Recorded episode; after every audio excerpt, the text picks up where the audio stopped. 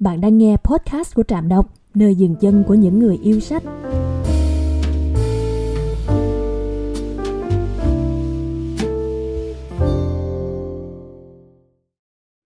Chào mừng các bạn đã quay trở lại với chuyên mục điểm sách của Trạm Đọc.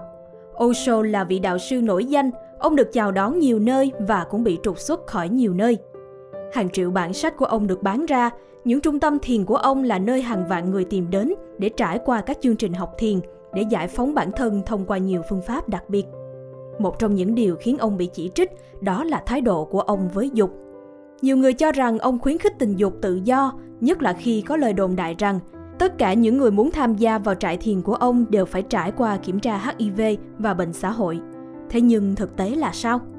Khởi đầu cho bài chia sẻ ngày hôm nay, chúng ta hãy cùng tìm hiểu ý nghĩa tinh thần của năng lực dục là gì. Liệu tình dục và việc làm tình có thể như một dạng thiền, một bụt nhảy tới những tầm mức cao hơn của tâm thức không? Có chứ, nhưng không có năng lượng dục, chỉ có năng lượng tuôn chảy qua con đường dục mà thôi. Osho nói như vậy. Theo ông, tình dục là dòng chảy tự nhiên của con người. Con người sinh ra với dục như thể tay với mắt vậy.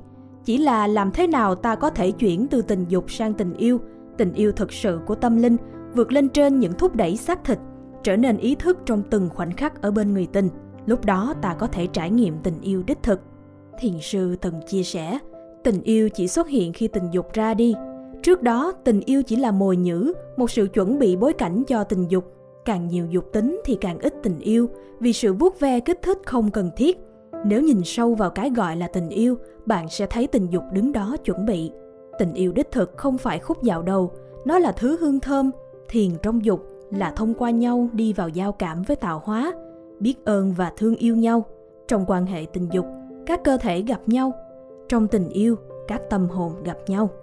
Trong thế giới hiện nay, khi tình dục ngày càng trở nên tự do và không bị kìm nén như trước kia, thì tình dục ngày càng làm cho con người ta vừa bị ám ảnh lại vừa chán ngán.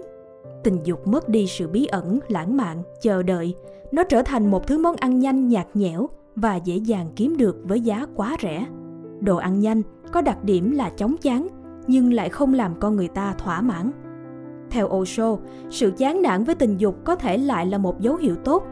Khi sau đó, con người sẽ bắt đầu tìm kiếm tình yêu thật sự, tình yêu tinh thần. Đó là lúc nếu con người có thể tới với thiền, họ sẽ có cơ hội chạm tới tình yêu ấy. Tâm lý bí truyền là cuốn sách không dễ đọc so với nhiều cuốn sách khác của Osho.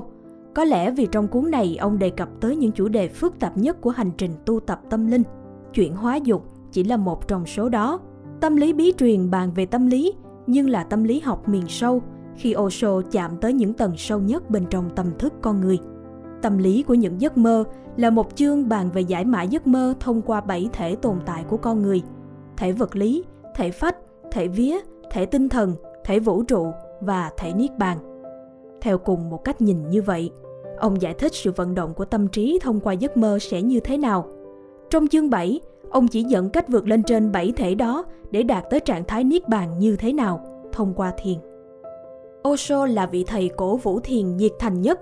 Ông sáng tạo ra nhiều kỹ thuật thiền khác nhau, nhưng gọi chung là thiền động.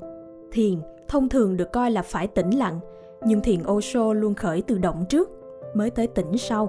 Thiền với ông là giải pháp cho sự thay đổi xã hội, cho sự bình an và hạnh phúc của con người, giúp con người giảm bớt sự phụ thuộc vào cái tôi, vượt thoát khỏi sự ích kỷ cá nhân và trải nghiệm phúc lạc. Như nhiều thiền sư khác, ông chỉ trích sự ngụy biện của kiến thức duy lý và khẳng định niềm tin có tính tôn giáo của mình vào Thượng Đế, như biểu hiện của linh thiêng, của vũ trụ và của những điều tốt đẹp nhất, chân, thiện, mỹ. Hành trình đạt tới chân thiện mỹ là hành trình của mỗi cá nhân, chỉ có cá nhân mới có thể lựa chọn hướng đi cho mình và tự phát triển bản thân thông qua những trải nghiệm học được trên hành trình. Có lẽ chỉ có Osho mới nói về sự buông bỏ và nhận biết cái siêu việt một cách rất bá đạo như thế này. Thượng đế chỉ có thể được đón nhận, không thể được khám phá hoặc phát minh. Con người phải trở nên giống như một người phụ nữ, hoàn toàn đón nhận, cởi mở và chờ đợi. Đừng quên click vào nút like, share và subscribe cho channel của Trạm Đọc. Cảm ơn các bạn đã lắng nghe. Hẹn gặp lại nhé!